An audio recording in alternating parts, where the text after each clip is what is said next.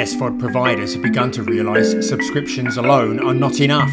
Services like CuriosityStream, Netflix, and Disney Plus are looking to AVOD and fast linear to boost revenue. Listen on to find out how.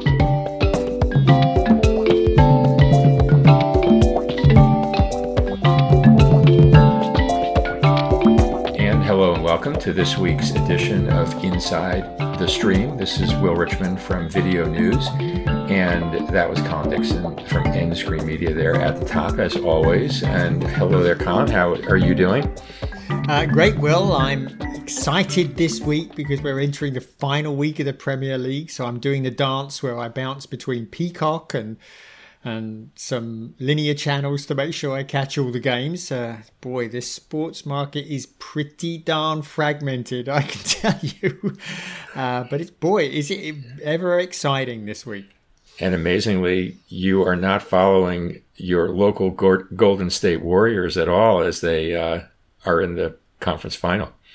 Well, it's peripherally. I'm not. I'm certainly not following the games. It's not basketball is not a big interest of mine, but uh, soccer most certainly is. Uh, but we have some pretty interesting stories this week we're going to talk about. We do, and I believe that you are going to get us started.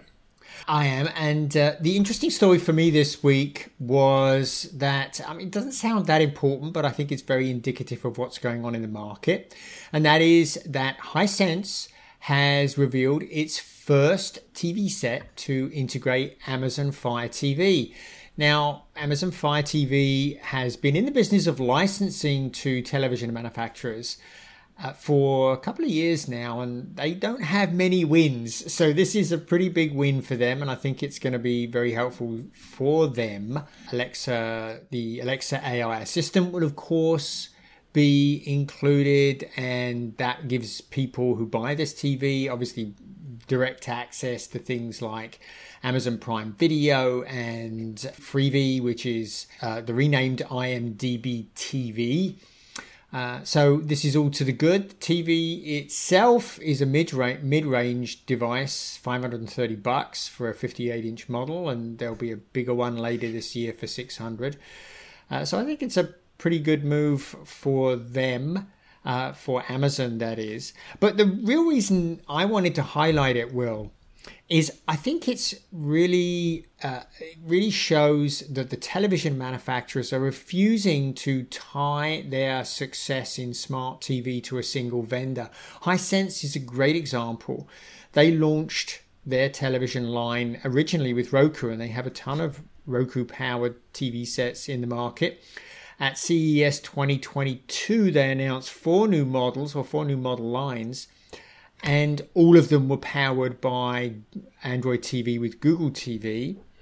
And now they're launching they're launching an Amazon Fire TV set, and this sort of flies in the face of what we've been hearing from Roku CEO Anthony Wood. He seems to believe that the TV platform market will coalesce into two platforms uh, like the smart TV market did, you know, it sort of coalesced around iOS and Android TV, and he's expecting the TV market to do that. I don't see it. It's getting more fragmented. It's not getting less fragmented. Uh, what do you think? Uh, yeah, I mean, I think certainly, as you said, the mobile smartphone market really did come down to two OSs, but doesn't seem like there's any evidence yet that we're consolidating. So you know, as long as there are companies that want to be providing OSs, then I think we're going to have OSs. Yeah, I think so too. And you know, of course, this new new Comcast yep. Charter JV is going after this business as well. So yeah, there are lots of competition. But anyway, yeah. what caught your eye this week? Yeah, so on a completely different topic, um, YouTube had its annual Brandcast presentation this week. Um, it was the 11th annual and had always been done as part of the annual Newfronts um, presentations. But this year, YouTube shifted the timing to be part of the upfronts. And I think that is a clear sign from YouTube and Google that they're prioritizing TV oriented advertisers as opposed to digital advertisers. And um, YouTube, of course, has said, I think for at least I don't know if they've updated this number for a year now, but 135 million monthly users of connect of their content on connected TV devices. But they have backed away for the most part from originals, and that was really for many years the centerpiece of their brandcast presentation. Um, so this year there was very little in the way of originals. They're still doing it in two uh, areas: Black Voices and YouTube Kids. Um, but primarily they have uh, closed down their originals. But one thing that they did highlight this year, which I think is um, evidence of how YouTube is broadening its monetization from primarily advertising to also be driven by commerce. They uh, announced a feature that's going to be coming later this year where they'll essentially enable a uh, live stream for uh, for shopping. They'll enable a uh, content provider to uh, or creator to be able to activate a live shopping stream and uh, that I think is going to be very popular for a lot of the creators who, of course, have very close relationships with a lot of different brands. Um, and so that live stream then can link over to the brand's YouTube channel and and basically you know enable seamless e-commerce. Uh, so that that caught my eye, Colin. I think it's um, you know another example of how YouTube, as I say, is broadening its monetization. Yeah, I love it too. It's sort of the evolution of the home shopping network. Yeah. much more personal. Uh, now it's being brought to you by your favorite creator. Or you, and uh, I think that's a, that's a really strong model for them. They that will resonate, I think, well with both viewers and with uh, with creators, as you say. I think so. Uh, so those were a couple of the news items that we caught this week. And speaking of broadening monetization, we'll just kind of move over to our main story, which has a few different points of evidence. But you're going to talk about what's happening in the SVOD world and how uh, players are broadening their monetization. Yeah, I am, Will. And the, the thing that's interesting here is, um, and I've actually got a white paper coming out on this probably in the next couple of weeks. Um, and, that is that I think SVOD providers are beginning to realize that having a one dimensional monetization model and distribution model is not serving them well. That they really need, to, they can monetize their, their catalogs much better by taking a multi distribution approach.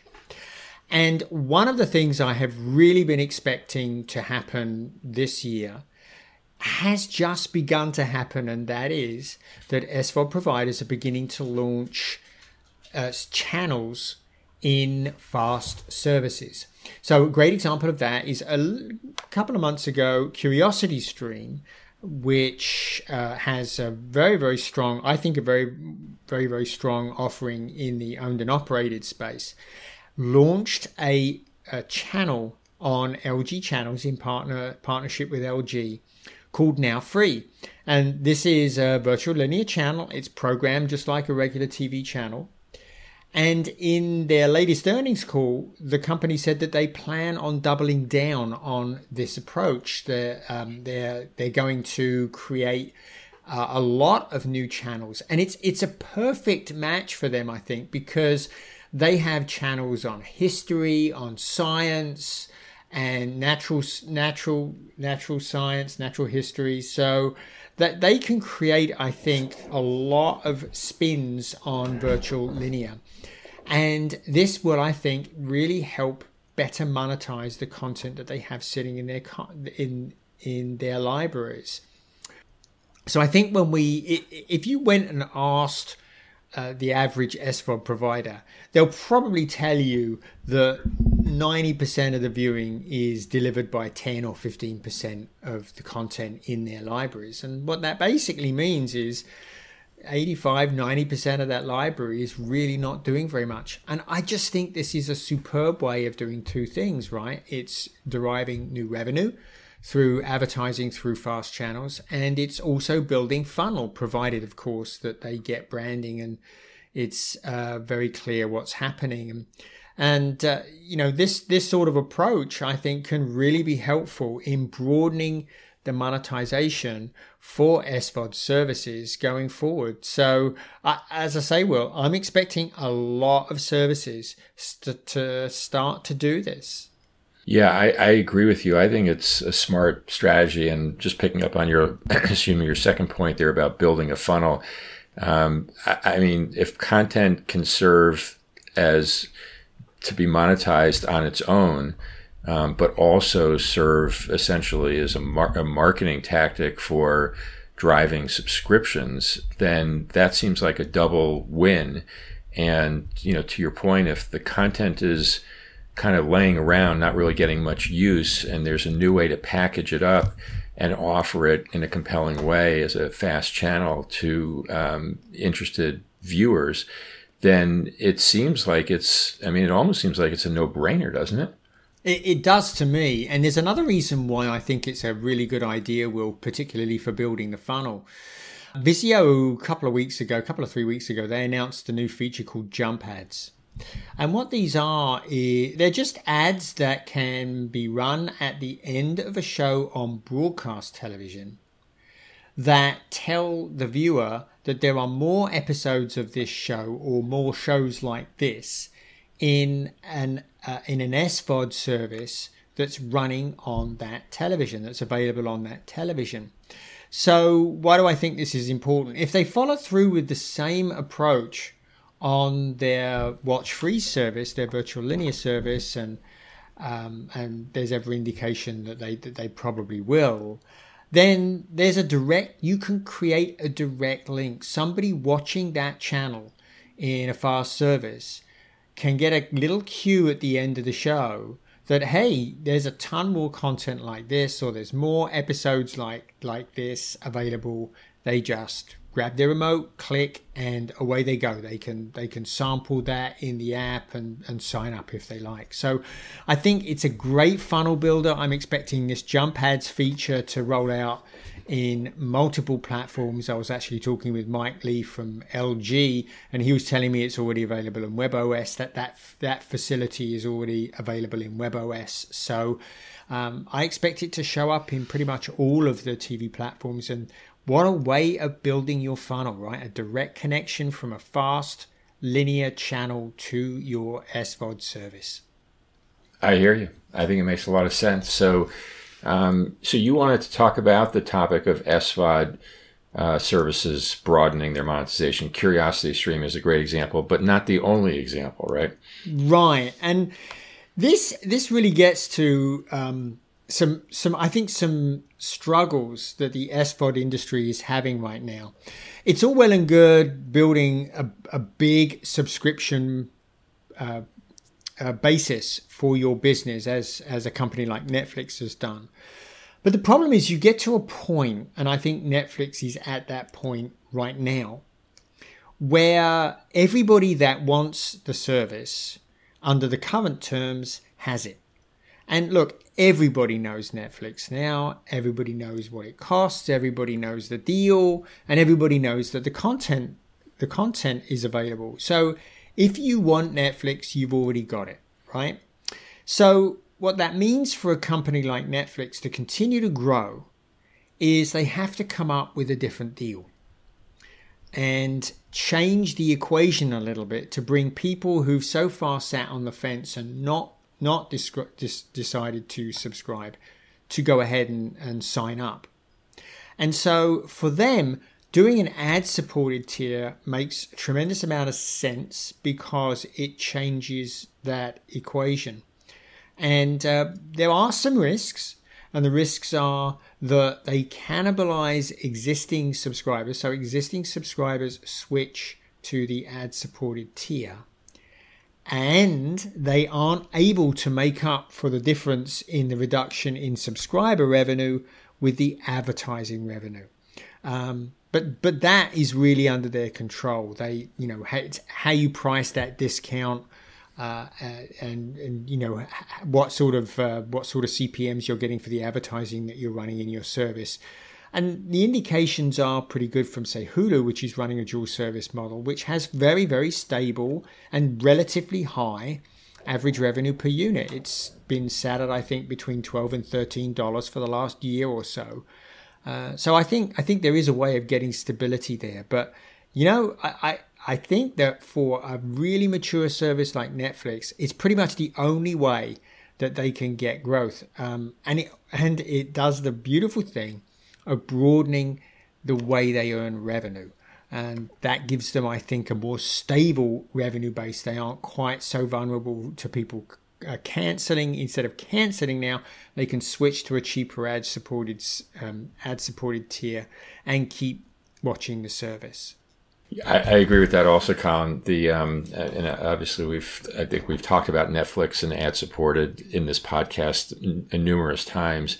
Uh, there's no argument against it from my point of view, uh, and you know we know from Hulu their experience is that they get more people uh, subscribing to their ad supported version than from their ad free version. Um, I think we know that also for uh, from Viacom, CBS, or now Paramount, uh, that that's been their um, example as well. So, yeah, I, I, think there's only upside, and and with all that brand safe content, the likelihood that they'll make it up or more the difference between the ad free and ad supported versions. So. Uh, no issue there. There was also a little bit of news this week, or maybe more rumor than news that um, Netflix may actually be looking at a live streaming service as well. Um, that would be obviously a big deviation from the on demand only um, way that they've delivered content for all these years. So, live streaming um, would be brand new. There was uh, talk maybe about reality um, it you know live streaming being focused on reality, um, you kind of have to wonder if sports becomes part of the mix as well if they're moving into live streaming. Right, and I, I think this makes a lot of sense as well, Will. Um, you know, a, a, a, few years ago, I interviewed a guy called Roy Sekoff, who was actually at the time running Huffington Post, and they were just launching live news and live chat. And he said, you know, there's nothing like live for driving engagement. And I think this this could be so helpful to Netflix. Having live makes uh, you know it reinvents appointment TV.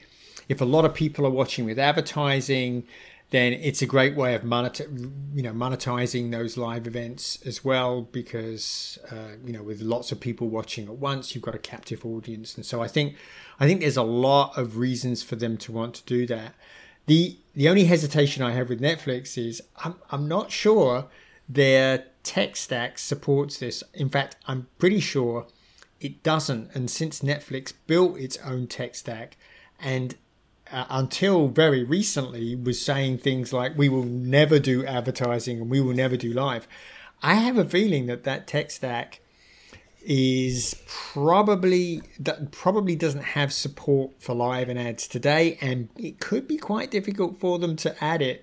I know there was they're talking about maybe getting the ad supported version out by the end of the year but maybe their tech platform will be a problem in doing that. I don't know well we'll see uh, and did you have one more I example did. on this front of broadening broadening SVOD monetization I did, and and uh, I think this has been mentioned on the podcast as well. Well, and I'm sure our readers are aware that Disney Plus is going to be introducing an ad-supported tier, and they're sort of dribbling out what that might look like in bits, uh, bit by bit so far.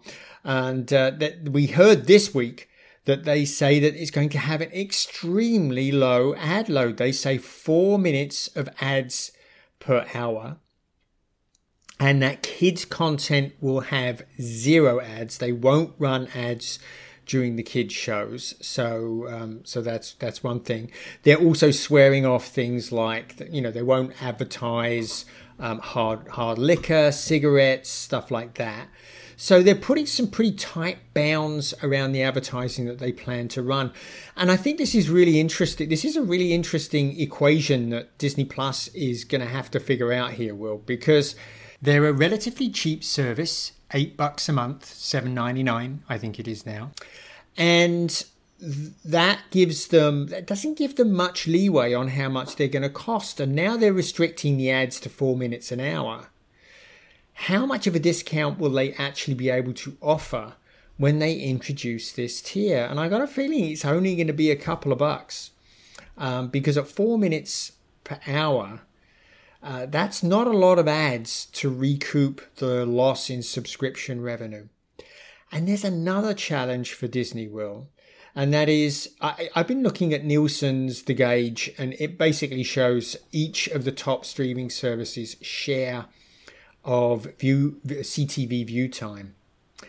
And Disney Plus is much lower. Its view time is much lower, like half of a service like Hulu, uh, with about the same number of subscribers, and much, much lower than Netflix uh, and YouTube, incidentally, on, on CTVs.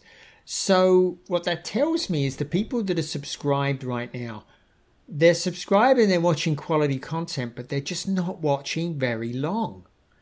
And that's a problem, right? If you're relying on advertising, you need people to be watching for as long as possible. So I think there are some real challenges for Disney and Disney Plus with this advertising uh, advertising supported tier. Uh, so I, I, don't know. I, I, it's it's it's a pretty. I think it's pretty clear how, how Netflix will benefit from this. I'm not so sure about Disney Plus. They're they're very confident that they'll make up the difference and some. Um, I saw Christine McCarthy was uh, the, the CFO was very confident uh, that um, Disney Plus would make up the difference, but uh, I'm not so sure. They need that viewing time to increase. I think it's a fair point, Colin. But you know, again, let's keep in mind that they have a front row seat to how advertising works in CTV with their Hulu experience. So my guess is that they're you know pretty on top of figuring out how they're going to make a success of it for Disney Plus. But of course, time will tell. Um, it's going to be it's going to be new terrain for them, and and we'll have to see. Well, I think I, so. So yeah, I certainly accept that, Will. And the other thing I would accept is that they have a platform and the experience with ads that is much more advanced than Netflix. So Netflix will be a neophyte at this. At this, I think. But in order to get that viewing time up, they need more sort of regular content and they need a greater content flow coming into the service. They're certainly committed a lot more revenue to making content for the service, but uh, they need, I think they need a lot more bread and butter content in there to get people going in there on a regular basis and just putting it on when they've got an idle moment instead of coming in there for the tentpole series like uh, like all the Marvel content and Star Wars etc. They need they need more bread and butter content I think in the service. Well, we'll keep an eye on it. I think uh, that's might be about it for this week for time, unless you had anything else uh, further to add. Nope, that's all I got this week, Will. Okay, sounds good. Well, thanks everyone for listening in this week on Inside the Stream, and we will see you all again next week.